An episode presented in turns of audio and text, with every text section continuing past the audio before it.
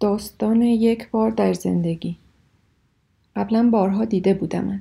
آنقدر که حسابش دستم نیست. ولی حضورت را در زندگیم از وقتی به یاد دارم که خانوادم توی خانه ما در میدان اینمن یک مهمانی خدافزی برای خانوادهت برگزار کردند. پدر و مادر تو تصمیم گرفته بودند از کمبریج بروند نه مثل بعضی از منگالی های دیگر به آتلانتا یا آریزونا. بلکه داشتن از تلاشی که پدر و مادر تو و دوستانشان شروع کرده بودند دست میکشیدند و به هندوستان برمیگشتند. سال 1974 بود. من شش سالم بود و تو نه سالت. چیزی که بیش از همه در خاطرم مانده ساعت پیش از شروع مهمانی است. ساعتی که مادرم خانه را برای ورود مهمانها آماده می‌کردند. مبلمان از تمیزی برق می‌زد های کاغذی و دستمال ها روی میز چیده شده بود. اتاق پر شده بود از عطر خورش کاری و پلو و بوی اسپری خوشبو کننده که مادرم در موقعیت های خاص از آن استفاده می‌کرد. مادرم از این اسپری اول به خودش و بعد با فشاری محکم به من میپاشید که لباسی را که تنم بود تا مدتی لک می‌کرد. آن شب لباسی را پوشیده بودم که مادر بزرگم از کلکته فرستاده بود. پیژامه سفید و پاچه تنگ با کمری آنقدر گشاد که آدمی دو برابر مرا از هر طرف می‌شد تویش جدا یک تونیک فیروزهای و یک جلیقه مخمل مشکی که با های بدلی گلدوزی شده بود. توی همون که بودم هر سه تکه لباس روی تخت پدر و مادرم ردیف شده بودند و من با بدنی که از سرما میلرزید و نوک انگشت های خیز خورده و سفید ایستاده بودم تا مادرم بند بلند و کلفتی را با سنجاق قفلی از کمر گشاد پیژامه رد کرد و پارچه زخیمش را ریز ریز چین داد و بند را محکم دور کمرم گره زد. روی درز توی پیژامه مهری خورده بود که مارک شرکت بافنده پارچه را با حروف بنفش توی دایره نشان می‌داد. یادم میآید سر همین مسئله کلی نق زدم که می‌خواهم لباس دیگری بپوشم. اما مادرم به من اطمینان داد که مهر موقع شستن پاک می شود و گذشته از این به خاطر بلند بودن تونیک کسی متوجهش نمی شود. های مادرم خیلی بیشتر از اینها بود. هم نگران کم و کیف غذا بود هم نگران وضعیت هوا. پیش بینی شده بود که شب برف میبارد آن هم روزهایی که نه پدر و مادرم ماشین داشتن نه دوستانشان فاصله خانه ما با بیشتر مهمانها از جمله شما پیاده کمتر از پانزده دقیقه بود آنها یا در محله پشت هاروارد و MIT یا درست آن طرف پل مسونیوم زندگی می کردن. ولی خانه بعضی ها دورتر بود و از ملدن یا مدفورد یا والتم با اتوبوس یا قطار می آمدن. مادرم همینطور که موهایم را شانه می کرد درباره پدرت گفت پدر و مادر تو چند سالی است از پدر و مادر من بزرگتر بودند. فکر می‌کنم دکتر چودری بتونه مهمونها رو با ماشینش برسونه خونه هاشون. آنها مهاجرانی سرد و گرم چشیده بودند ولی پدر و مادر من نه. آنها سال 1962 قبل از اینکه قانون پذیرش دانشجویان خارجی تغییر کند هندوستان را ترک کرده بودند. موقعی که پدر من و مردهای دیگر هنوز مشغول گذراندن امتحاناتشان بودند پدر تو مدرک دکترایش را گرفته بود او با ماشینش که یک ماشین نقره‌ای با سندلی های تک نفره بود به محل کارش می‌رفت و یک شرکت, ما... یک شرکت مهندسی بود در آن رو. چه مهمانی های بسیاری که تا نصف شب طول کشیده بودند و مرا که, تو... که روی تخت های ناشناس به خواب رفته بودم با ماشین پدرت به خانه آورده بودند.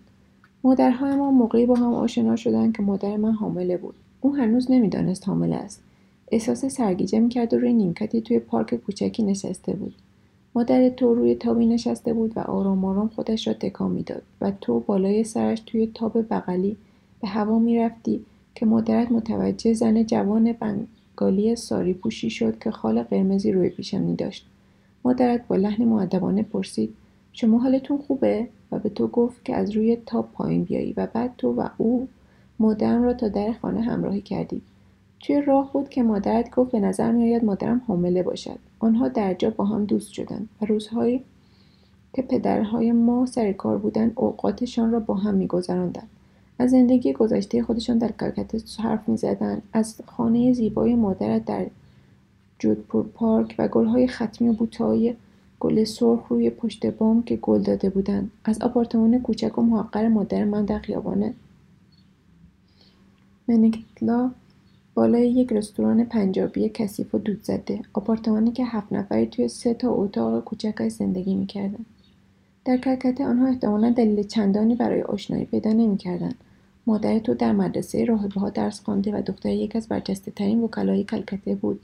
کسی که پیپ می‌کشید دوستدار انگلیس بود و عضو باشگاه سترده پدر مادر من کارمند اداره پست مرکزی بود و مادرم تا قبل از آمدن با آمریکا نه میز غذا خورده بود و نه روی توالت فرنگی نشسته بود. در کمبریج که هر دو به یک اندازه تنها بودند این تفاوتها بی اهمیت بودند اینجا با هم خرید می‌کردند از شوهرهایشان گله می‌کردند غذا را یا روی اجاق گاز ما درست می‌کردند یا اجاق گاز شما و آخر سر هم کسی غذای خانواده خودش را جدا می‌کرد. با هم بافتنی میبافتند و هر وقت یکشان خسته می‌شد بافتنی ها رو با هم عوض می‌کردند من که دنیا آمدم پدر و مادر تو تنها دوستانی بودند که بیمارستان آمدند روی صندلی بلندی که قبلا مال تو بود به من غذا می‌دادند و با کالسکه تو مرا به گردش میبردند طبق پیشبینی هواشناسی در طول مهمانی بارش برف شروع شد و آنهایی که دیر کرده بودند با پالتوهای خیس و پوشیده از برف سر می رسیدن و ما ناچار پالتوها را از میل پرده حمام آویزان می کردیم تا سالها بعد ماجرای مهمانی آن شب ورد زبان مادرم بود و اینکه چطور و چه ساعتی تمام شد یا اینکه پدرت بارها با ماشینش مهمانها را به خانههایشان رساند و برگشت و اینکه زن و شوهری را تا مسافتی دور مثل خیابان برینتی رسانده بود و گفته بود زحمتی برایش ندارد و در هر صورت آخرین فرصتی است که می‌تواند با آن ماشین رانندگی کند. روزهای قبل از رفتنشان پدر و مادرت باز هم به ما سر زدند و برای ما مقداری ظروف آشپزخانه وسایل کوچک پتو ملافه کیسه های نصفه نیمه آرد و شکر و چند تا شامپو آوردند برای ما آن وسایل تا مدت حکم وسایل مادرت را داشتند مثلا مادرم می‌گفت ماهیتابه پارول رو بده به من. یا به نظرم باید درجه توستر پارول رو کم کنی. مادرت برایمان چند ساک پر از لباس هم آورد که مال تو بودند و فکر می‌کرد شاید به درد من بخورند. مادرم لباسها را کنار گذاشت و چند سال بعد که از میدان ایمن به خانه در خیابان شارون اسباب کشی کردیم. آنها را به خانه جدید آورد و اندازه که اندازم که می‌شدن قاطی لباس های دیگر میگذاشتشان توی کمدم. بیشترشان لباس های زمستانی بودند که تو دیگر در هند بهشان احتیاجی نداشتی. تیشرت های زخیم و پلیبرهای یقه اسکی سومهای و قهوه‌ای. لباس ها به نظر من زشت بود و سعی می کردم از زیر پوشیدنشان در بروم. ولی مادرم حاضر نبود چیز دیگری به جایشان به من بدهد و این بود که من مجبور می شدم پولبرهای تو و روزهای بارانی هم چکمایی پلاستیکی را بپوشم. یکی از روزهای زمستان مجبور شدم پالتویت رو تنم کنم. به قدری از آن بدم میآمد که باعث شد از تو هم بدم بیاید. آبی تیره بود با آستری نارنجی و دور تا دور کلاهش حاشیه دوزی های زبری داشت. به رنگ های قهوه‌ای و خاکستری.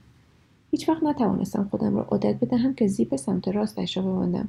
هیچ وقت برایم جا نیفتاد که چرا باید این همه با دخترهای همکلاسیم که کاپشنهای پف‌دار صورتی و بنفش داشتم فرق داشته باشم هر وقت از پدر و مادرم می‌خواستم یک پالتو نو برایم بخرن می‌گفتند نه. می‌گفتم پالتو پالتو است دیگر. آرزو داشتم از شرش خلاص شوم. دلم می‌خواست گم و گور شود. از خدا می‌خواستم یکی از پسرهای همکلاسیم که خیلیشان عین همون پالتو رو داشتن یک روز آخر وقت که برای پوشیدن کاپشن پالتویمان به پستوی باریک کلاس هجوم میبردیم اشتباهی به جای پالتو خودش برش داره. اما مادرم برای محکم کاری برچسبی را با اسم من روی آستر پالتو اوتو کرده بود. ایده این کار را از مجله خانهداری خوب گرفته بود که مشترکش بود. یک بار آن را توی اتوبوس مدرسه جا گذاشتم. یکی از روزهای ملایم اواخر زمستان بود. شیشههای اتوبوس پایین بودند و همه لباسهای گرم لباس گرمها روی صندلی ها پخش و پلا بودند. آن روز سوار اتوبوسی غیر از اتوبوس همیشگی هم شده بودم. که قرار بود نزدیک خانه معلم پیانو هم خانم هنسی پیاده کند. اتوبوس که به ایستگاه نزدیک شد از روی صندلی بلند شدم. به قسمت جلو اتوبوس که رسیدم راننده که زن بود سفارش کرد موقع عبور از خیابان احتیاط کنم. بعد اهرام دربازکن را کشید. در که باز شد نسیمی از هوای خنک آمد توی اتوبوس. داشتم بدون پالتو از در اتوبوس پایین می‌رفتم که یک نفر داد زد. هی هما! یادت رفت اینو ببری. از اینکه کسی توی آن اتوبوس اسمم را می‌دانست یکه خوردم. برچسب اسم به کلی از یادم رفته بود. سال بعد پالتو برایم کوچک شده بود و وقتی آن را به مؤسسه خیریه بخشیدن نفس راحتی کشیدم. بقیه وسایلی که پدر و به ما بخشیده بودند هم مثل توستر و ظروف سفالی و قابلمه و مایتبه های تفلون کم کم جایشان را به وسایل نو دادند و زمانی رسید که دیگر هیچ اثر فیزیکی از شما توی خانه ما باقی نماند. تا چند سال خانواده ما هیچ تماسی با هم نداشتند. پدر و مادر من برای این دوستی آنقدر مایه نمیگذاشتند که برای اقوامشان میگذاشتند همیشه انبوهی از پاکت نامه های هوایی از اداره پست میخریدند و هر هفته با وفاداری تمام پستشان می‌کردند و از من می‌خواستند که سه جمله یک جور را زیر نامه ها برای هر دو جفت پدر بزرگ و مادر بزرگم بنویسم. خیلی کم پیش میآمد پدر و مادرم از شما حرف بزنم به نظرم تصورش را هم نمی‌کردن. روزی خانوادههایمان در مسیر زندگی باز سر راه هم قرار بگیرند شما به بمبئی رفته بودید. شهری بسیار دور از کلکته که من و پدر مادرم هرگز آن را ندیده بودیم. به این خاطر ما نه شما را دیدیم و نه خبری از شما داشتیم. تا اولین روز سال 1981 که پدرت صبح زود به خانه ما تلفن زد و سال نو را تبریک گفت. گفت که شما دارید به ماساچوست برمیگردید. چون خودش در اینجا شغل جدیدی پیدا کرده و پرسید امکانش هست تا پیدا کردن خانه پیش ما بمانید؟ تا چند روز پدر مادرم فقط درباره شما حرف می‌زدند. نمی‌دانستند چه اتفاقی افتاده. آیا موقعیت شغلی پدرت توی شرکت لارسن توربو موقعیتی بسیار عالی که آن روزها نمی‌شد از آن گذشت به خطر افتاده بود؟ آیا مادر دیگر تحمل اوضاع برمیخته و گرمای هندوستان را نداشت؟ آیا به این نتیجه رسیده بودند که مدرسه های آنجا مناسب تو نیستند؟ آن روزها مکالمه های راه دور کوتاه و مختصر بودند. پدر و مادرم گفتند قدمتان روی چشم و بعد تاریخ ورودتان را روی تقویم آشپزخانه یادداشت کردند دلیل آمدنتان هرچه بود من از صحبتهای پدر و مادرم اینطور برداشت کردم که به بازگشت شما به چشم یک تزلزل و یک ضعف نگاه می‌کنند آنها پدر و مادر را سرزنش می‌کردند که خودشان را زوبه راه کردن و به دوستانشان می‌گفتند باید می‌دونستند که برگشتن به هند غیر ممکنه. ظاهرا به نظر خودشان ما مهاجرانی بودیم که تا آخر ایستادگی کرده بودیم در صورتی که شما فرار کرده بودید می‌گفتند اگر ما جای شما به هندوستان برگشته بودیم باز هم تا آخر ایستادگی می‌کردیم. تا قبل از بازگشت شما توی تو را توی ذهن ذهنم پسر بچه هشت نه ساله و هم قد و قواره لباسهایی که به من رسیده بود تصور می‌کردم که با گذشت زمان هیچ تغییری نکرده. اما حالا تو شانزده سال داشتی دو برابر سنی که من تصور کرده بودم. پدر و مادرم فکر کردم بهتر از اتاقم را به تو بدهم و خودم روی تخت تاشویی بخوابم که برایم توی اتاق خواب خودشان جا داده بودم قرار شد پدر و مادرت توی اتاق مهمان که پایین راه رو بود بخوابند. پدر و مادرم در تعطیلات آخر هفته اغلب میزبان دوستانی از نیوجرسی یا نیو همشیر بودند. شام مفصلی میخوردند و تا اواخر شب درباره اوضاع سیاسی هندوستان صحبت می‌کردند اما یکشنبه بعد از ظهر مهمانها می‌رفتند.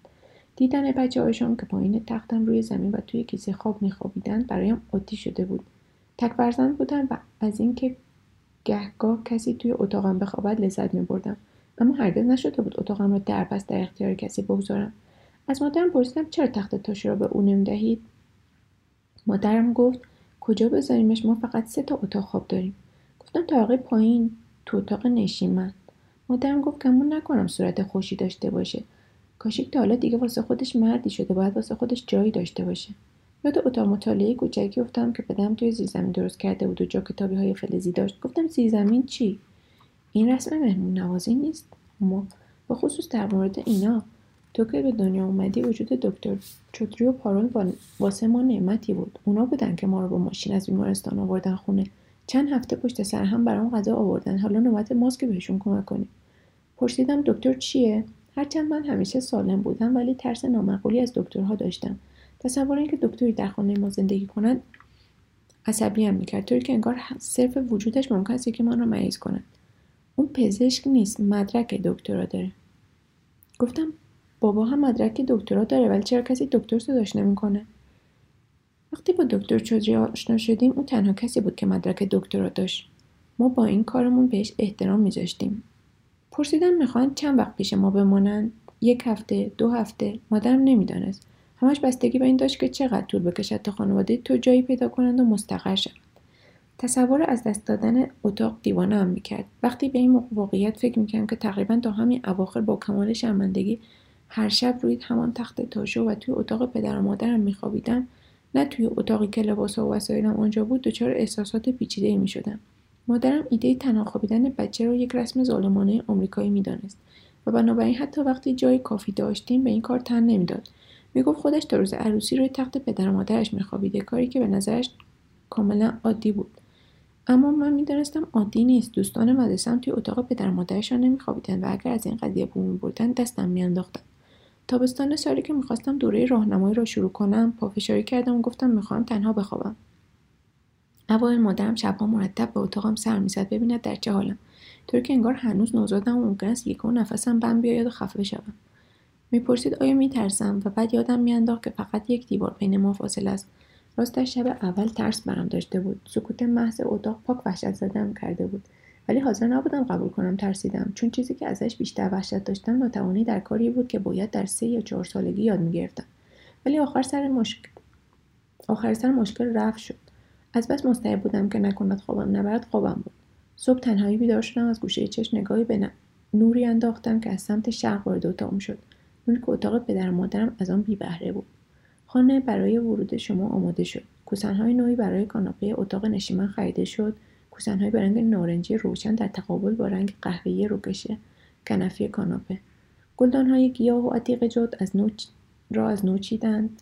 عکسی را که برای مدرسه انداخته بودم خواب گرفتند و بالای بخاری دیواری آویزان کردند کارت تبریک های کریسمس را که من و مادرم هر وقت پست میآوردشان با نوار چسب به اطراف در ورود آپارتمان میچسباندیم یکی از یکی یکی از دیوار کندند. پدر مادرم که یادشان بود پدرت آدم خوشلباسی است برای خودشان. ربد و شام خریدن تا صبحها بپوشند مال مادرم از جنس مخمل بود و مال پدرم به شکل کتهای راحتی.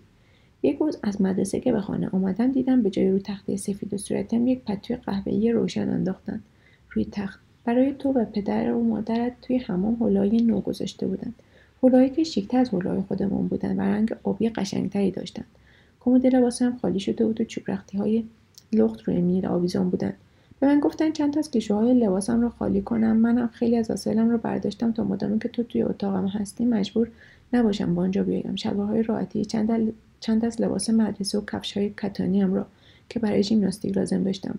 کتابی را که از کتابخانه گرفته بودم و آن روزها میخواندم از اتاق بردم بیرون. همینطور کتاب های دیگری را که روی اصلی کنار تختم ردیف شده بودند. دلم می‌خواست آنجا که امکان دارد از من وسایل کمتری را ببینی. به همین خاطر جبهه جواهراتم را که پر از زنجیرهای ارزان قیمت و در هم پیچیده بود از اتاق بردم بیرون. همینطور شیشه های عطر مارکم را. دفتر خاطرات قفدارم را از توی کشوی میز تحریر برداشتم. گرچه از روز کریسمس که آن را هدیه گرفته بودم فقط دو روزش را نوشته بودم. کتاب سال کلاس هفتم را هم برداشتم. کتابی که عکسم تویش چاپ شده بود. آستر بدرقش پر بود از پیغام های احمقانه همکلاسی هایم انگار داشتم تصمیم می گرفتم که کدام یک از وسایلم را برای سفر طولانی به هند بردارم. با این تفاوت که این بار قصد سفر نداشتم با وجود این وسایلم را گذاشتم توی چمدان پوشیده از های پوسته پوسته شده ای که چند بار دور دنیا را گشته بودند و چمدان را کشان کشان به اتاق پدر مادرم بردم. های پدر مادر را به دقت نگاه کردم. ما چند تا از های شب مهمانی خدافزی را گذاشته بودیم توی آلبوم پدرم با موهای زبر و سیاه پرکلاقیش که آن روزها هنوز برایم تعجب آور بودند توی عکسها بود. جلیقه کاموایی پوشیده بود و های پیراهنش را بالا زده بود و مشتاقانه به جایی بیرون از کادر عکس اشاره می‌کرد. پدر تو با همان کت و شلوار و کراوات همیشگی عینک زده بود و صورت جذابش را به سمت بغل دستش چرخانده بود و داشت به او حرف می‌زد. چشمهای سبز کمرنگش هیچ چبادی به چشمهای دیگران نداشت. فرق موهای مادرت صورت باریکش را باریکتر نشان می‌داد. انتهای ساری ابریشمیاش را مثل شال دور شانههایش پیچیده بود. مادرم کنارش ایستاده و با قدی یک وجب کوتاهتر و سراوزی نامرتبتر و چند تا موی پراکنده که از کنار گوشهایش آویزان بودند. چهرههای هر دوی آنها برافروخته به نظر می رسیدن و گونه هایشان انگار که شراب خورده باشند گل انداخته بودند در صورتی که آن روزها جز آب و چای چیزی نمی نوشیدند معلوم بود که رشته الفتی به هم پیوندشان می دهد. هیچ اثری از تو کسی که من بیشتر از همه دربارش کنجکاو بودم نبود. معلوم نبود توی آن شلوغی کجا غیبت زده بود. لابد کنج اتاق پدر و مادرم پشت میز نشسته بودی و کتابی را که با خودت آورده بودی میخواندی و منتظر بودی مهمانی تمام شود. یک روز از پدرم برای پیشواز شما به فرودگاه رفت. شبی بود که من فرداش مدرسه داشتم. میز شام از عصر چیده شده بود. مادرم برای مهمانی ها همیشه همین کار را می‌کرد. هرچند هرگز پیش نیامده بود که وسط هفته چنین غذای مفصلی تدارک ببیند. یک ساعت قبل از ساعتی که شما قرار بود بیایید مادرم فر را روشن کرد زیر مایتابه پر از روغن را روشن کرده بود و شروع کرده بود به سرخ کردن برش های زخیم بادمجان که قرار بود کنار دال عدس گذاشته شم و اتاق پر شده بود از دود که به تلفن زد و گفت هواپیمای شما نشسته. ولی یکی از چمدانهایتان نرسیده. نم شده بود ولی به نظرم میآمد کار نادرستی است که مادرم بگوید در فر را باز کند و همه ظرفها را به خاطر من بیاورد بیرون.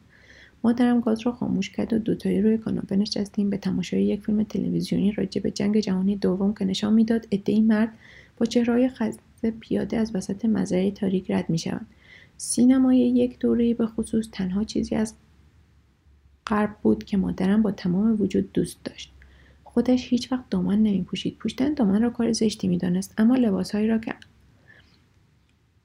در صحنه به صحنه فلان فیلم به خصوص پوشیده بود به یاد داشت. کنار مادرم به خواب رفتم و چشم که باز کردم دیدم تنها روی کاناپه ولو شدم در حالی که تلویزیون خاموش است و صداهایی از یک جای دیگر خانه به گوش می‌رسد. از جام پا شدم صورتم گرگ گرفته و دست و پایم کرخ و سنگین شده بودن. همه شما توی اتاق پذیرایی داشتید چام میخوردید. ظرفهای غذا روی میز ردیف شده بودند و علاوه بر آب یک بطری جانی واکر هم روی میز و بین های پدر مادرت دیده می‌شد که فقط پدر و مادرت ازش میخوردند مادرت آنجا نشسته بود با موهای مشکی و لختش که تا روی شانه کوتاه شده بودند تونیک و شلوار پوشیده بود و یک روسری ابریشمی را دور گردن گره زده بود. به سختی می‌شد. میان او و زنی که در عکس دیده بودم شباهتی پیدا کرد. با ماتیک روشن و پلکای سایه زده کمتر خسته به نظر می‌رسید تا مادر من. همانطور لاغر اندام مانده بود. استخوانهای ترقوهاش با زیبایی تمام نمایان بودند و نشانی از میان سالی که اثرش را بر چهره مادرم گذاشته بود در او دیده نمی‌شد. قیافه پدرت کم و بیش مثل سابق بود همانطور خوش قیافه همانطور کتو کراوات پوشیده مدل متفاوت عینکش تنها نشانه که در با دهه جدید بود. تو مثل پدرت رنگ پریده بودی و چترهای بلندت به یک طرف شانه شده بودند. نگاهت گرچه در دنیای دیگری سیر می‌کرد اما چیزی را از قلم نمیانداخت. انتظار نداشتم آدم جالبی باشی به هیچ وجه. مادرت گفت خدای من ما دیگر واسه خودت خانومی شدی ما رو یادت نمیاد درسته؟ به زبان انگلیسی با من حرف می‌زد با لحنی آرام و دوستانه و صدایی که به نظر هیجان زده می‌رسید. تفلکی بیا اینجا ببینم ما شما رو معطل کردیم. مادرت گفت بخاطر ما گرسنه موندی. خجالت زده از اینکه مرا خوابیده روی کاناپه دیده بودن نشستم سر میز. شما از آن سر دنیا با هواپیما آمده بودید ولی این من بودم که با اینکه چرتی زده بودم احساس خستگی می‌کردم. مادرم برایم غذا کشید ولی حواسش پیش تو بود که داشتی پیشنهادش را برای بشقاب بعدی رد می‌کردی. تو گفتی پیش از نشستن هواپیما شام خوردیم. انگلیسی که حرف می‌زدی در لهجه داشتی اما نه آن لهجه غلیظی که پدر و مادرهایمان داشتند صدایت کلفت و بم شده بود دیگر مثل صدای بچه ها نبود. مادرت گفت تو قسمت درجه که هواپیما تا دلت بخواد بادم غذا میدن شامپاین شکلات حتی خاویار. اما من یک خورده جای خالی گذاشتم چون یادم بود چه دستپختی داری شیبانی. مادرم نفسش را داد تو با تعجب گفت درجه یک؟ چطور از قسمت درجه یک سر در آوردی؟ مادرت گفت هدیه تولد چهل سالگیم بود. بعد نگاهی به پدرت انداخت و لبخند زنان ادامه داد. تو زندگی آدم یه بار پیش میاد مگه نه؟ پدرت که پیدا بود از این بلخرجی به خودش میبلد گفت از کجا معلوم شاید تبدیل بشه به عادتی که نتونی ترکش کنی؟ پدر و مادرهایمان صحبت را کشاندند به برای بچه قدیمی کمبریج. پدر و مادرم از تغییر شغل و موفقیت های کاریشان برای پدر و مادرت می‌گفتند. از مردهای مجردی که ازدواج کرده بودند و بچههایی که دنیا آمده بودند از پیروزی ریگان در انتخابات صحبت می‌کردند و اینکه چرا کارتر در انتخابات شکست خورد. پدر و مادر تو از شهر روم حرف زدن شهری که دو روز آنجا توقف کرده بودید. تا جاهای دیدنیش را ببینید مادر از فواره های شهر سقفهای کلیسای واتیکان گفت که برای ورود به آن سه ساعت توی صف منتظر شده بودید. گفت چه کلیساهای زیبایی. هر کدومش هم مثل یک موزه بود. با دیدنشون حوض می‌کردم کاتولیک بشم. فقط واسه اینکه بتونم توشون دعا بخونم. پدرت گفت نصف عمرتون برباد اگر پانتون رو نبینید. و پدر و مادر من بیان که بدانند پانتون چیست سر دادند. ولی من می‌دانستم در حقیقت همان روز درس کلاس زبان لاتین ما راجع به روم باستان بود و داشتم درباره هنر معماری آن با استفاده از دانشنامه و کتابهای دیگر کتابخانه مدرسه گزارش مفصلی می نوشتم. پدر و مادر تو از منبعی صحبت کردم و از خانه‌ای که ترکش کرده بودند آپارتمانی در طبقه دهم با بالکنی مشرف درختهای نخل و دریای عربی. مادرت گفت حیف شد نیومدیم به ما سعی بزنیم. بعدا در خلوت تا اتاق خواب مادرم به پدرم گفت که ما هیچ وقت دعوت نشدیم. بعد از شام به من گفتند خانه و جای خوابت را نشانت بدهم من معمولا دوست داشتم که این کار را برای مهمانها انجام بدهم وقتی برایشان توضیح می‌دادم که اینجا انباری است و آنجا حمام طبقه پایین لذتی مالکانه در خود احساس می کردم. اما حالا علکی دست دست می کردم چون متوجه خستگیت شده بودم. در ضمن از اینکه مرا با تو بیرون میفرستادند عصبی بودم. کشش دخترانه و سریعی که نسبت به تو پیدا کرده بودم مضطربم می‌کرد به سنی رسیده بودم که کشش نسبت به پسرها برایم عادی بود. پسرهایی که همکلاسیم بودند و من برایشان انگار نه انگار وجود خارجی داشتم. اما هیچ وقت پیش نیامده بود که از کسی به سن تو خوشم بیاید. از کسی که متعلق به دنیای پدر و مادرم بود. این تو بودی که جلوی من راه افتادی به سرعت از پلا بالا رفتی درها را باز کردی و توی اتاقها سرک کشیدی. بدون اینکه چیزی نظرت را حتی ذره جلب کند. من گفتم این اتاق منه. و اصلاحش کردم اتاق تو. بعد از آن همه وحشتی که در تمام این مدت به خاطر این موضوع داشتم حالا از اینکه تو قرار بود توی اتاقم بخوابی شور و شوقی پنهانی در خود احساس می‌کردم. فکر می‌کردم تو متوجه حضورم خواهی شد و بیان که لازم باشد کاری بکنم مرا خواهی شناخت و از من خوشت خواهد آمد. تو رفتی به سمت دیگر اتاق و به طرف پنجره. بازش کردی. سرت را خم کردی پایین توی تاریکی و گذاشتی هوای سرد بیاید تو. پرسیدی تا حالا رفتی پشت بام و منتظر جواب من نشدی. فقط می‌دانم که تور پنجره را کشیدی بالا و غیبت زد. من با عجله به طرف پنجره دویدم و سم را که بیرون خم کردم تو را ندیدم. مجسم می‌کردم که از روی شیوانی لیز خورده ای افتاده توی بوته ها و همه دارند مرا به خاطر این اتفاق سرزنش می‌کنند به خاطر اینکه وقتی تو داشتی دست به این قهرمان بازی می‌زدی من همینطور مثل احمقها کنار ایستاده و برو بر نگاهت کرده بودم. داد زدم حالت خوبه؟ درستش این بود که اسمت را صدام بزنم ولی جلوی خودم را گرفتم. بالاخره از همان دوروبرها برگشتی و خودت را روی سطح شیبدار بالای گاراژ جا دادی و زل زدی به باغچه. پشت خونه چیه؟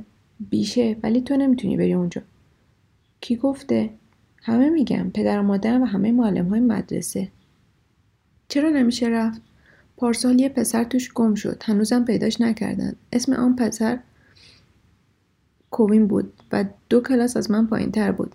یک هفته تمام فقط صدای بالگردها و پارس سگهایی را میشنیدیم که دنبال نشانه از او میگشتند تو واکنشی در برابر این خبر نشان ندادی. در عوض پرسیدی چرا مردم به صندوق های پستیشون روبان زرد بستن؟ به خاطر گروگان های آمریکایی. اون چیه سمت راست؟ وسیله تاب بازی احتمالا از جوابم خندت گرفته بود. رو کردی به من و لبخند زدی. گرچه نه محبت آمیز. اما لبخند زدی. انگار کلمه ای من در آوردی گفته بودم. گفتی دلم لک زده بود واسه سرمایه همچین سرمایی. تازه یادم افتاد هیچ کدام از اینها برایت تازگی ندارد و ادامه دادی واسه برف. فکر می‌کنی کی دوباره برف بیاد؟ نمی‌دونم. امسال کریسمس که نیومد. دوباره از پنجره آمدی بالا توی اتاق با قیافه حاکی از ناامیدی که میترسیدم به خاطر کم اطلاعی من باشد. توی آینه اتاقم که قاب سفید داشت نگاهی به خودت انداختی فقط نصف سرت توی آینه پیدا بود از در که می‌رفتی بیرون پرسیدی دستشویی کجاست؟ آن شب روی تخت تاشوی اتاق پدر مادرم دراز کشیده بودم و با اینکه مدتی از نیمه شب گذشته بود بیدار بودم. صدای پدر مادرم را میشنیدم که توی تاریکی با هم حرف می‌زدند نگران بودم که مبادا تو هم حرفهایشان را بشنوی. تختی که رویش خوابیده بودی درست آن طرف اتاق بود. آن طرف دیوار بود و اگر می توانستم دستم را از دیوار رد کنم لمست می کردم. پدر مادرم در این حال که از پدر مادرت ایراد می گرفتن مرعوبشان شده بودند و سر در نمی آوردن که چرا این همه تغییر کردند. مادرم می گفت آنقدر که بمبئی آنها را آمریکایی کرده کمبریج نکرده. چیزی که فکرش را نکرده بود و ازش سر در نمی آورد آنها در مورد موهای کوتاه مادرت و شلواری که میپوشید هم اظهار نظر کردند همینطور در مورد جانی واکری که او و پدرت هر بعد از شام نوش جان می‌کردند. و تازه بعد از شام هم آن را همراهشان میبردند به اتاق نشیمن. بیشتر مادرم صحبت می‌کرد. پدرم گوش می‌داد و گهگاه با صدای خسته زیر لب حرفهای او را تایید می‌کرد. پدرم مادرم که تا آن وقت پایشان را توی مشروب فروشی نگذاشته بودند دو دل بودند که یک بوت دیگر بخرند یا نه. به قول مادرم با اون سرعتی که پدر مادرت پیش می‌رفتند تا فردای آن روز ته بطری جانی واکر را در میآوردند مادرم گفت که مادرت حسابی شیک شده. اصطلاحی که در نامه او بار معنایی منفی داشت و نشانه یک جور بیبند و باری بود. چیزی که خودش از آن پرهیز می‌کرد. گفت با قیمت هر بلیت درجه یک دوازده نفر می‌تونستن سوار هواپیما بشن. روز تولد مادرم هر سال میآمد و می‌رفت بیان که پدرم به روی خودش بیاورد. من بودم که اول جوان هر سال یک کارت تبریک آماده می‌کردم و پدرم رو وادار می‌کردم با من کارت را امضا کند. مادرم یکو نشست و هوا را بو کشید گفت بوی دود میاد. پدرم گفت شاید یادش رفته اجاق گاز را خاموش کنه. مادرم گفت مطمئن است خاموشش کرده. با این حال از پدرم خواست که برود و نگاهی بیاندازد. پدرم به تختا که برگشت گفت بوی سیگار بود. یه نفر تو دستشویی سیگار کشیده. مادرم گفت نمی‌دونستم دکتر چودری سیگار می‌کشه. بهتر نیست یه سیر سیگاری بذاریم دم دست. صبح به دلیل خستگی پرواز شما همگی تا دیر وقت خوابیدید و یادمان انداختید که به رغم حضورتان در خانه ما و چمدانهایتان که راهرو را پر کرده بود و مسواکهایی که کنار سینک را شلوغ کرده بودند به جای دیگری تعلق دارید. بعد از ظهر که از مدرسه برگشتم هنوز خوب بودید. سر شام که در وقت صبحانه شما بود از خوردن خواهشکاری که ما میخوردیم امتناع کردید چون حوس نان و توست و چای کرده بودید چند روز اول به این روال گذشت. ما که میخوابیدیم شما بیدار بودید. و ما که بیدار می‌شدیم شما میخوابیدید. زیر یک سقف بودیم ولی جوری زندگی می‌کنیم که انگار ما این سر دنیای ما شما آن سر. در نتیجه به غیر از این واقعیت که من توی اتاق خودم نمیخوابیدم اوضاع تغییر چندانی نکرده بود.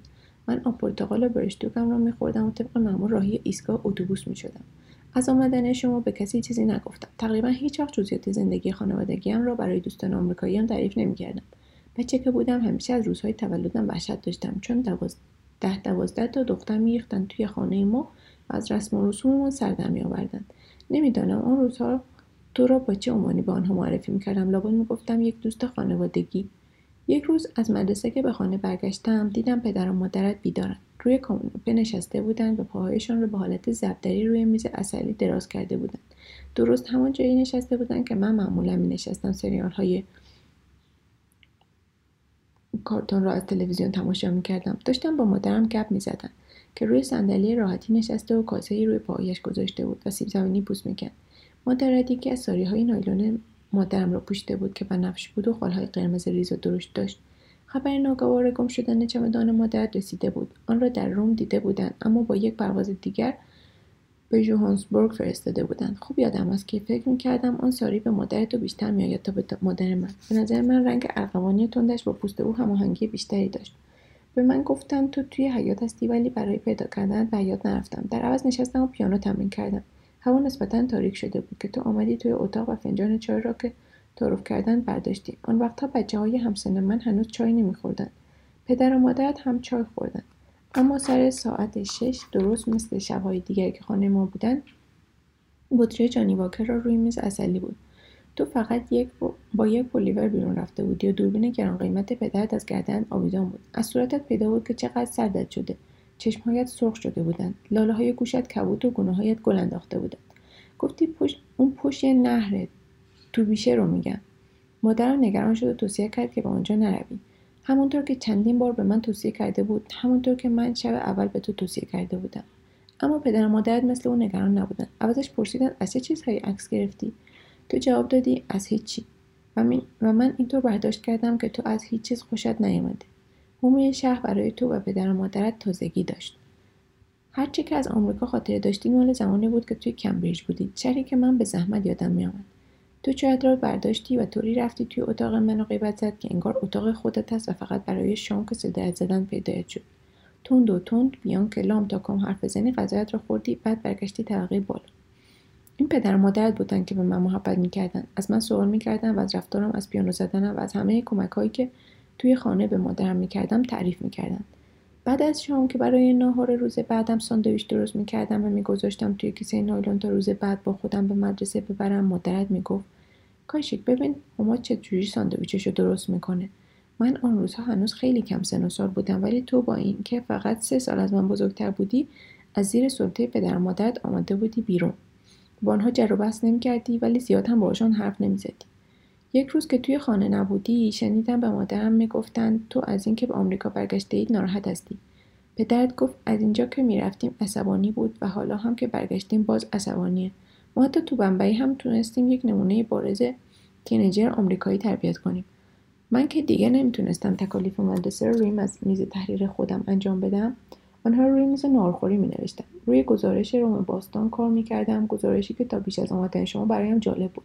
حالا با توجه به اینکه شما از نزدیک روم را دیده بودید به نظرم مسخره می آمد آرزو داشتم در خلوت خودم روی این گزارش کار کنم اما پدر درباره مشخصات ساختمانی آمفیتئاتر کلوسوم برایم مفصل صحبت کرد. توضیحاتش از جنبه مهندسی فراتر از حد فهم من بود و ارتباطی به نیازهایم نداشت ولی از روی ادب گوش می‌دادم.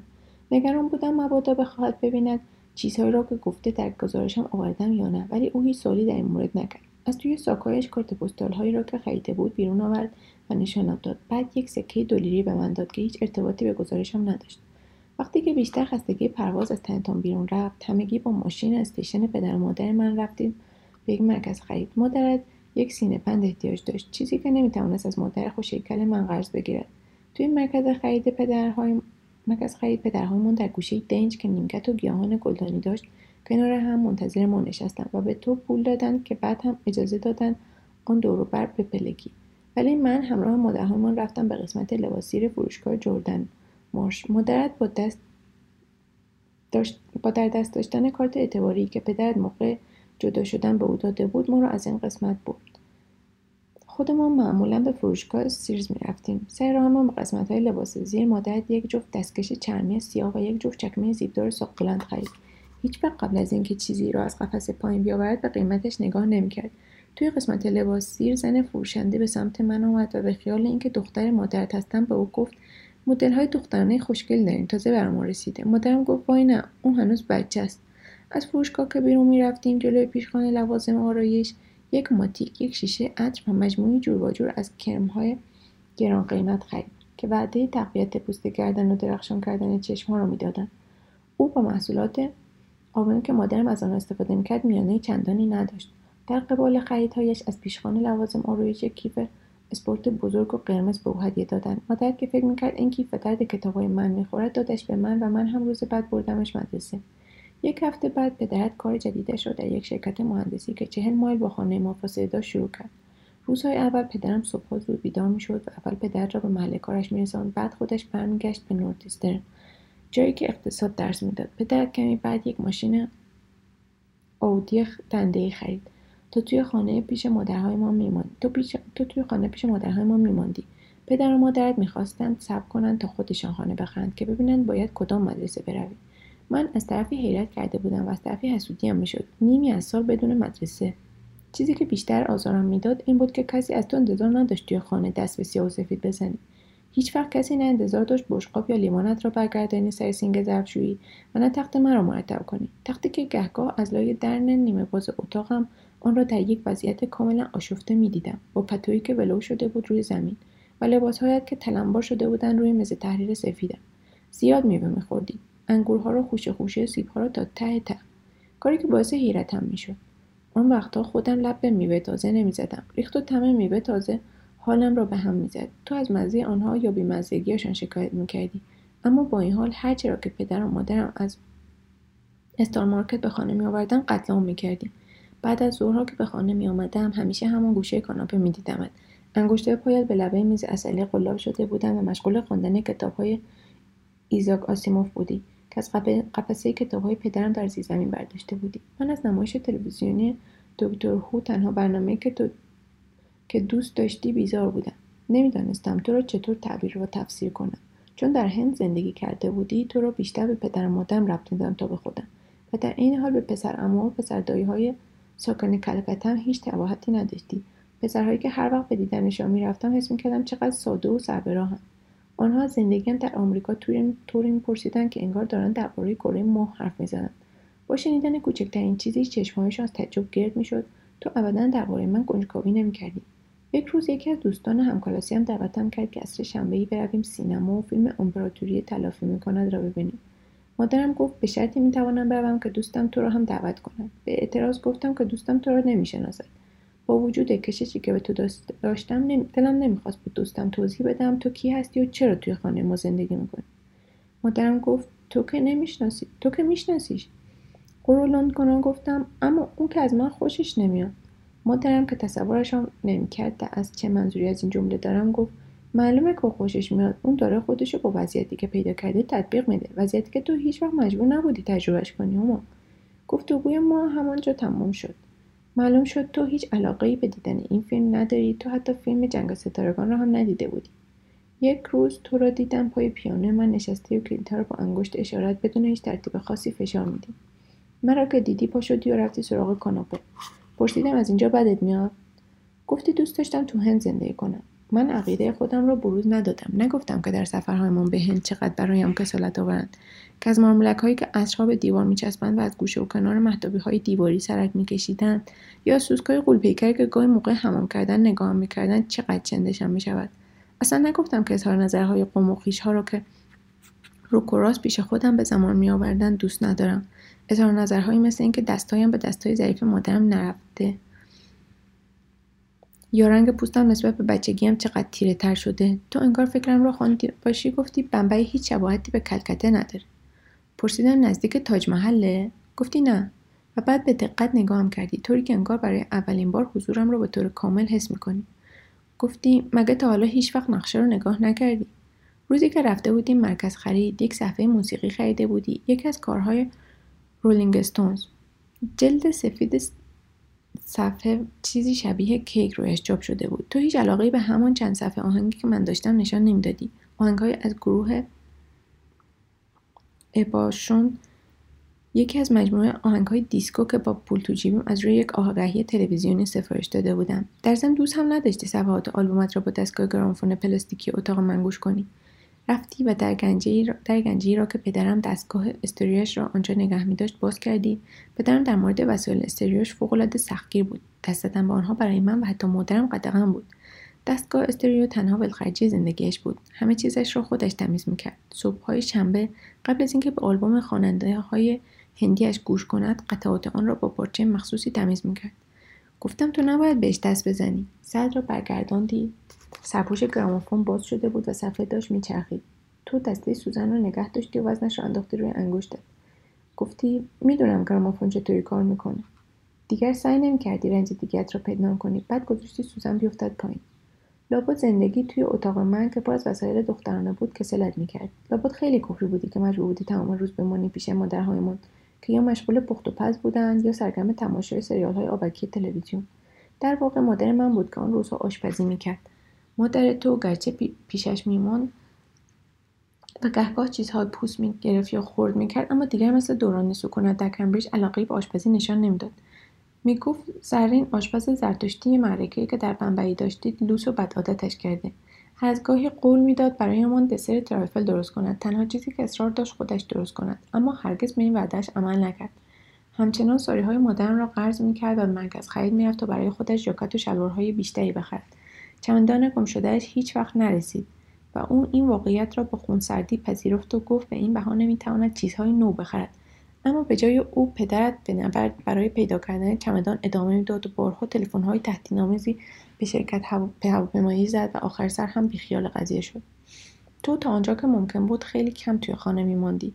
در آن هوای سرد می‌رفتی توی بیشه یا توی خیابانها و قدم می‌زدی. خیابانهایی که جز تو کسی تویشان نبود. یک بار که با اتوبوس مدرسه به خانه برمیگشتم دیدمت و از اینکه آن همه از خانه دور شده بودی حیرت کردم. مادرم می‌گفت کاشیک این همه که بیرون میپلکی اون هم این ریختی آخرش مریض میشی. با اینکه همیشه جوابش رو به انگلیسی می‌دادی او باز باهات به زبان بنگالی حرف می‌زد. آخر سر مادرت بود که سرما خورد و همین سرماخوردگی بهانه شد که چند روز توی رخت خواب بماند. او حاضر نمی‌شد غذاهایی را که مادرم برای همه درست می‌کرد بخورد و فقط کنسرو سوپ مرغ می‌خواست. تو پیاده رفتی بازارچه کوچکی که یک مایل با خانه ما فاصله داشت و با خودت کنسرو سوپ مرغ و چند شماره مجله ووگو هارپر بزار را آوردی. یک روز بعد از اون مادرم به من گفت برو از خانه پارول بپرس چای می‌خواد یا نه؟ و من راهی طبقه بالا و اتاق مهمان شدم. سر راه احتیاج به دستشویی پیدا کردم. توی دستشویی مادر دیدم که رابط شامرش شده رو خودش پیچیده و با قیافه عبوس لب بان حمام نشسته و پاهایش را انداخته روی همون سیگار می‌کشد. با دیدن من چنان بلند گفت وای هما که کم مانده و بیفتد توی وان. طوری شوکه شده بود که سیگار را به جای اینکه توی زیر سیگاری فلزی خاموش کند که کف دستش گرفته بود و احتمالا از بمبئی با خودش آورده بود روی لبه وان خاموش کرد. برگشتم که بروم. گفتم معذرت می‌خوام. گفت نه نه خواهش می‌کنم. من داشتم می‌رفتم. و من نگاهش کردم. تا سیفون را کشید. بعد دهانش را توی دستشویی شست و به لبهایش دوباره ماتیک زد و ماتیک را با دستمال کاغذی کمرنگ کرد و دستمال را پرت کرد توی سلاش مادر من به جز خاله قرمز که وسط پیشانی میگذاشت آرایش دیگری نداشت. من به دقت آرایش کردن مادرت را تماشا کردم. از همه جالبتر برایم این بود که او با آن حال مریض و در حالی که بیشتر اوقات توی رخت خواب بود باز هم آنطور با حوصله آرایش می‌کرد. سر صبر توی آینه نگاه دقیقی به خودش انداخت. به نظر می‌رسید با همون ماتیک مختصری که به لبهایش زده خونسردیش را که با سررسیدن ناگهانی من از دست داده بود دوباره به دست آورده. وقتی دید دارم توی آینه نگاهش می‌کنم لبخندی زد و با چهره بشاش گفت یه سیگار در روز که آدم رو نمی‌کشه می‌کشه؟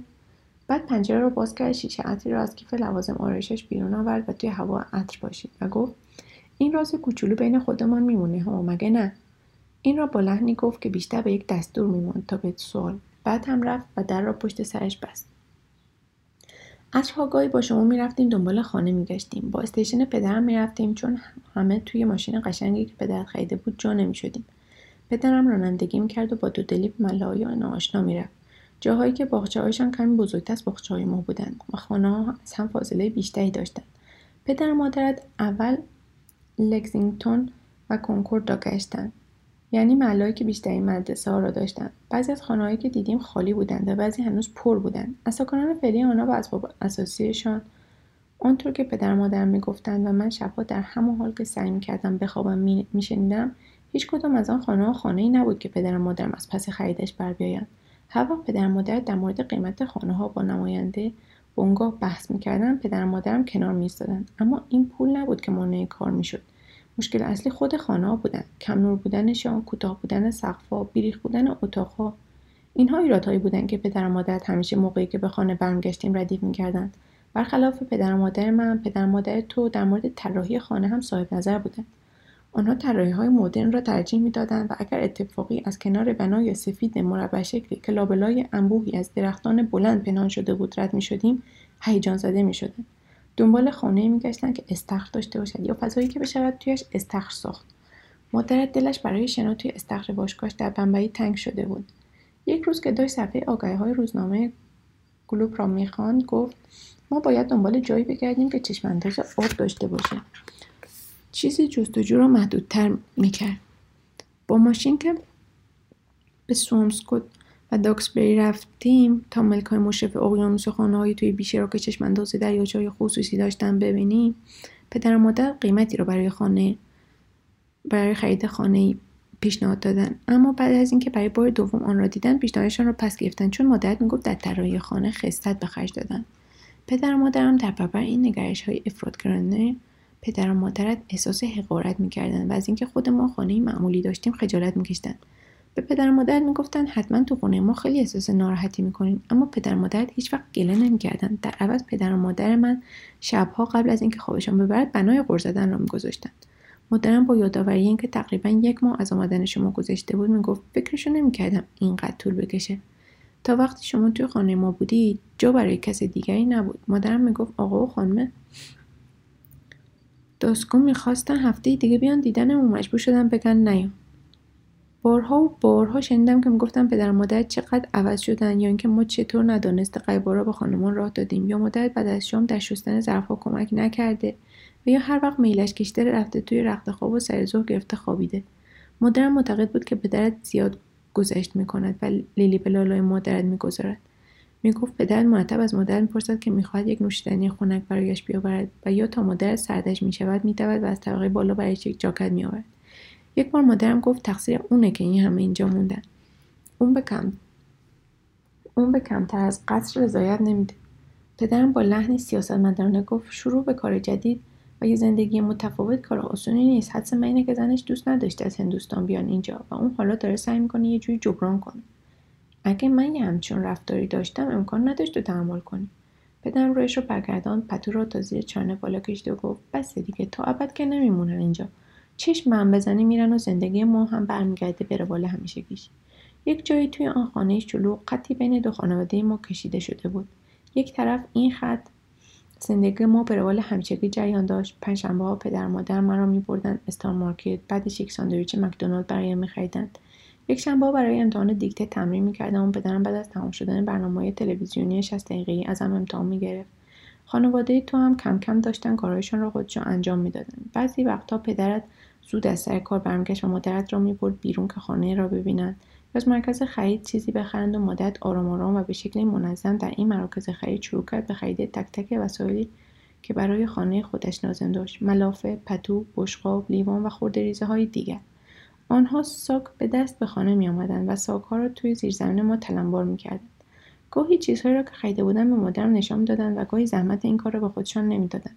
جمعه پدر و مادرت اغلب ما را برای شام به یکی از رستورانهای معمولی ولی بیش از حد گران شهر می بردن. تنوع را دوست داشتند و عجیب اینکه از غذاهایی مثل استیک و سیب زمینی تنوری خوششان آمده بود در حالی که پدر و مادر من اینجور غذاها را دوست نداشتند.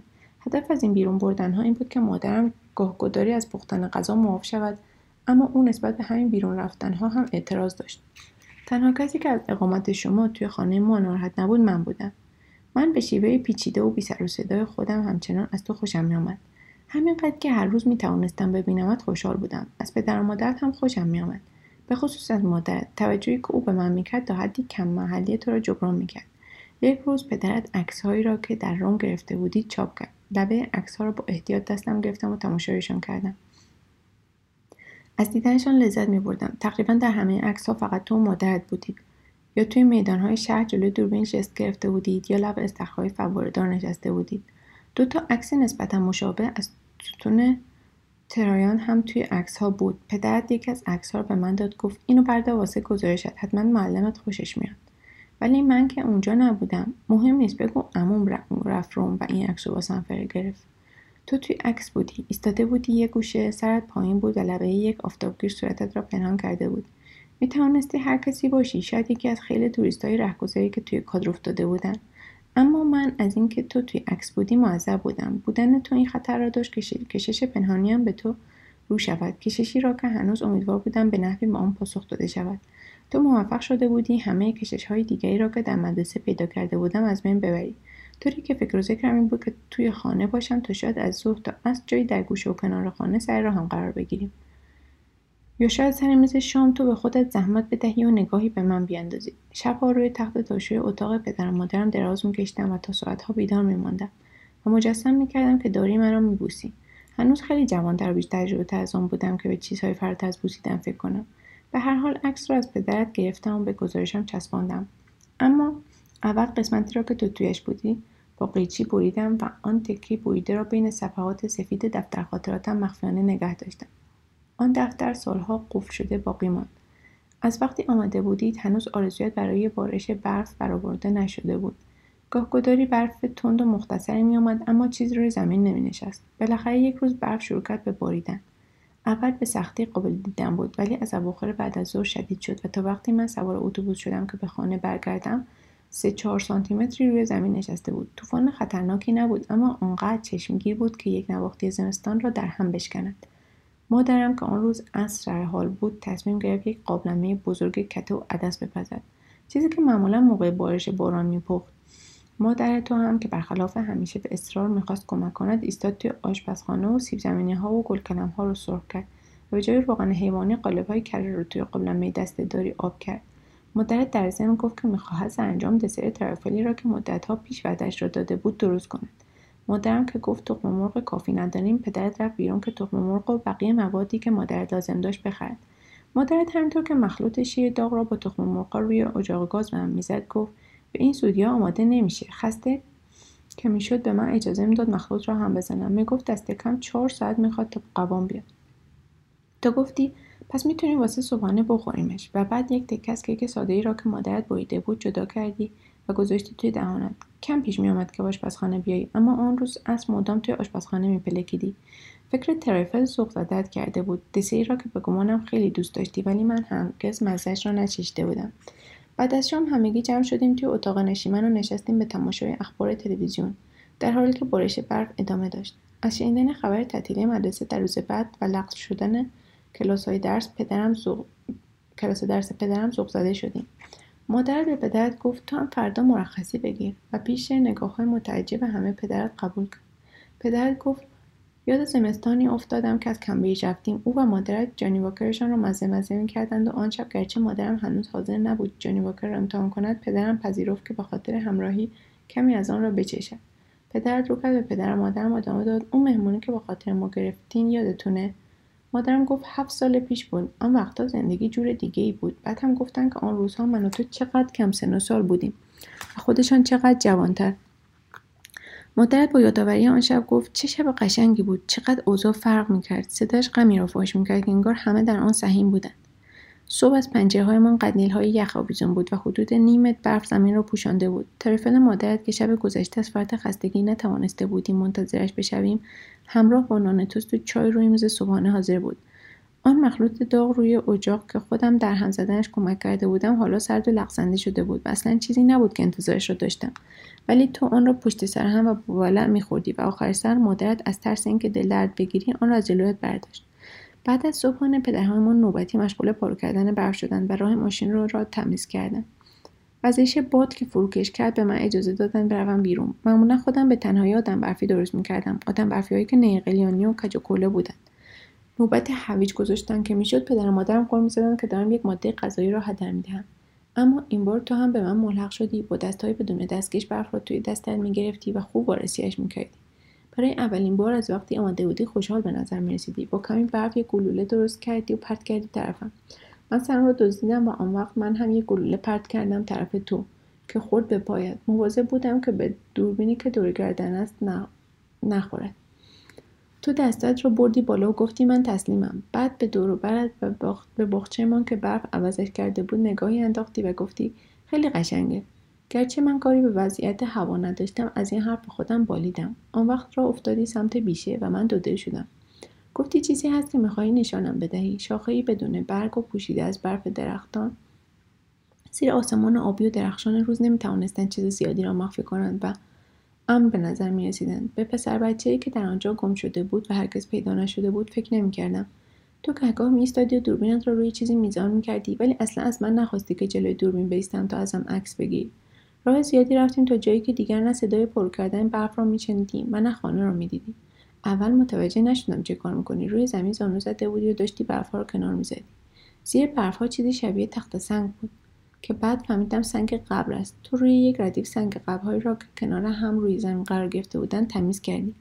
من هم شروع کردم به کمک کردن. روی دفع شده ها را کنار می زدم اول با قسمتی از دستم که دستکش آنها را پوشانده بود بعد با تمام طول دست و بزوهایم سنگ ها مال خانواده ای بودند به اسم سایمنز. خانواده شش نفره. تو گفتی همشون اینجا دفن شدند مادر پدر و چهار تا بچهشون. من اصلا نمی‌دونستم یه همچین چیزی اینجاست. شک دارم کسی بدونه. اولین باری که پیداشون کردم زیر برگها پنهان بودن. آخرشون یعنی اما سال 1923 مرده. سرم رو تکان دادم. از شباهت این اسم به اسم خودم نگران شده بودم و نمی‌دانستم تو هم متوجه شباهت اسمی شده یا نه. کاش هندو نبودیم تا می‌شد مادرم رو یه جایی دفن کنیم. اما اون از ما قول گرفته خاکسترش رو بپاشیم تو اقیانوس اطلس. من هاج نگاهت کردم و تو ادامه دادی گفتی مادرت سرطان سینه دارد. سرطانی که دارد به بقیه اعضای بدنش هم سرایت می‌کند. گفتی به همین خاطر هم از هند آمده اید بیشتر از اینکه به خاطر مداوای مادرت آمده باشید می‌خواستید تنها باشید. توی هند فامیل و دوستانتان می‌دانستم مادرت دارد میمیرد و اگر آنجا میماندید قطعا همهشان توی آپارتمان زیبای ساحلیتان جمع می‌شدند تا از مادرت در برابر چیزی که راه گریزی از آن نداشت محافظت کند مادرت که دوست نداشت زیر بار این همه توجه احساس خفگی کند و نمی‌خواست پدر و مادرش شاهد تحلیل رفتنش باشند از پدرت خواست شما رو دوباره به آمریکا بیاورد. حالا میره پیش یه دکتر جدید تو بیمارستان عمومی ماساچوستس. بیشتر وقتا که میگه واسه دیدن خونه میریم در واقع میرم بیمارستان. قراره تو بهار جراحیش کنم ولی جراحی هم مدت کمی نگهش میداره. دلش نمی‌خواد اینجا کسی از این موضوع ببره دست کم تا اون آخرش. این خبر چنان شکم کرد که انگار یک سیلی زده بودی توی صورتم. زدم زیر گریه. ابتدا قطرات اشک آرام بی صدا سر میخوردن و روی صورت یخ زدم ولی بعد شروع کردم به حقیق کردن. در آن هوای سرد در حالی که آب بینیم را افتاده بود و چشمم قرمز شده بود پیش تو قیافه زشتی پیدا کرده بودم. همانطور ایستاده دستهایم را گرفتم زیر گناههایم تا اشکها نریزند از اینکه تو شاهد چنین صحنه رقتباری بودی داشتم از خجالت آب می شدم با اینکه هیچ وقت آن موقع از من عکس نگرفته بودی میترسیدم دوربین را برداری و در آن وضعیت ازم عکس بگیری. البته تو هیچ کاری نکردی. حرفم حرفی هم نزدی. به اندازه کافی گفته بودی. سر جایت ماندی و به سنگ قبرم اما سایمنز نگاه کردی و آخر سر که من آرام شدم راه افتادی طرف حیات ما. من از مسیری که تو کشف کرده بودی دنبالت را افتادم و بعد از هم جدا شدیم. هیچ کدام ما نمی‌توانستیم دیگری را تسلی بدهیم. تو سرگرم پارو کردن برفهای راه ماشین رو شدی و من رفتم توی خانه تا دوش آب گرم بگیرم. مادرهای ما تصور کردن سرخی صورت و ورم چشمم از سرما است. شاید تو فکر می‌کردی من به خاطر تو گریه می‌کردم یا به خاطر مادرت ولی من به خاطر هیچ کدامتان گریه نمی‌کردم. هنوز جوانتر از آن بودم که احساس اندوه یا همدردی کنم. فقط ترس شدیدی احساس می‌کردم. ترس از اینکه زنی توی خانه ما است که قرار است بمیرد یادم به روزی افتاد که کنار مادر ایستاده بودم. هر دو با بالاتنه لخت توی اتاق پرو و جایی که اولین سینهبند رو روی سینم امتحان کردم. و از اینکه در فاصله چنان نزدیک با بیماری او ایستاده بودم نگران شدم. هم کفری بودم که چرا این موضوع رو به من گفتی و هم این که چرا قبلا نگفته بودی. احساس می‌کردم در آن واحد هم باری بر دوشم گذاشته شده و هم به من خیانت شده و دوباره از تو بدم آمد. دو هفته بعد شما از خانه ما رفتید. پدر و مادرت خانه ای در محله نورثشور خریدند. خانه را یک مهندس معمار معروف ماساچوست طراحی کرده بود. پشت بامی کاملا مسطح دیوارهایی کاملا ای داشت. اتاقهای طبقه بالا دور یک بالکن داخلی طراحی شده بودند و ارتفاع سقف اتاق نشیمن به شش متر می‌رسید. خبری از چشمانداز آب نبود ولی خانه استخری داشت که مادر می‌توانست توی شنا کند. درست همان چیزی که می‌خواست. اولین شبی که با آنجا رفتیم مادرم بیان که خودش بداند چه کمک بزرگی کرده است برایتان غذا آورد تا مادرت مجبور نشد غذا درست کند. ما از خانه و از ملکتان تعریف کردیم و از اتاقهای آن اتاقهایی که خالی بودند و صدا در آن میپیچید اتاقهایی که به زودی از بیماری و اندوه لبریز می‌شدند یکی از اتاق سقف نورگیر داشت. مادرت گفت تصمیم دارد تختش را زیر آن نورگیر بگذارد. همه اینها برای این بود که دو سال اسباب و لذت او را فراهم کنند. آخر سر که پدر مادرم خبر را شنیدند و به بیمارستانی رفتند که مادر روزهای آخرش را آنجا سپری می‌کرد من اصلا به روی خودم نیاوردم که موضوع را می‌دانستم. از این لحاظ من به تو وفادار ماندم. پدر و مادرهای ما بعد از آنچه آن چند هفته صمیمیت اجباری و بعد از آن که هر کدام مسیر زندگی خودشان را در پیش گرفته بودند آن موقع برای هم فقط در حد آشنا باقی مانده بودند. مادرت قول داده بود تابستان برای شنا توی استخر خانه دعوتمون کند. اما وقتی حالش رو به وخامت گذاشت آن هم با سرعتی بیشتر از آنچه پزشکان پیش بینی کرده بودند او و پدرت توی لاک خودشان فرو رفتند. آنها که هنوز هم چیزی از بیماری مادرت بروز نمی‌دادند به ندرت از کسی پذیرایی می‌کردند. پدر و مادرم تا مدتها همچنان گلمند بودند و احساس می‌کردند با آنها کم معلی شده و قبل از اینکه خوابشان ببرد می‌گفتند حیف این همه زحمت که برایشون کشیدیم. اما آن روزها من دوباره برگشته بودم به اتاق خودم که آن طرف دیوار بود و روی همان تختی که تو رویش خوابیده بودی میخوابیدم و دیگر صدایشان را نمیشنیدم.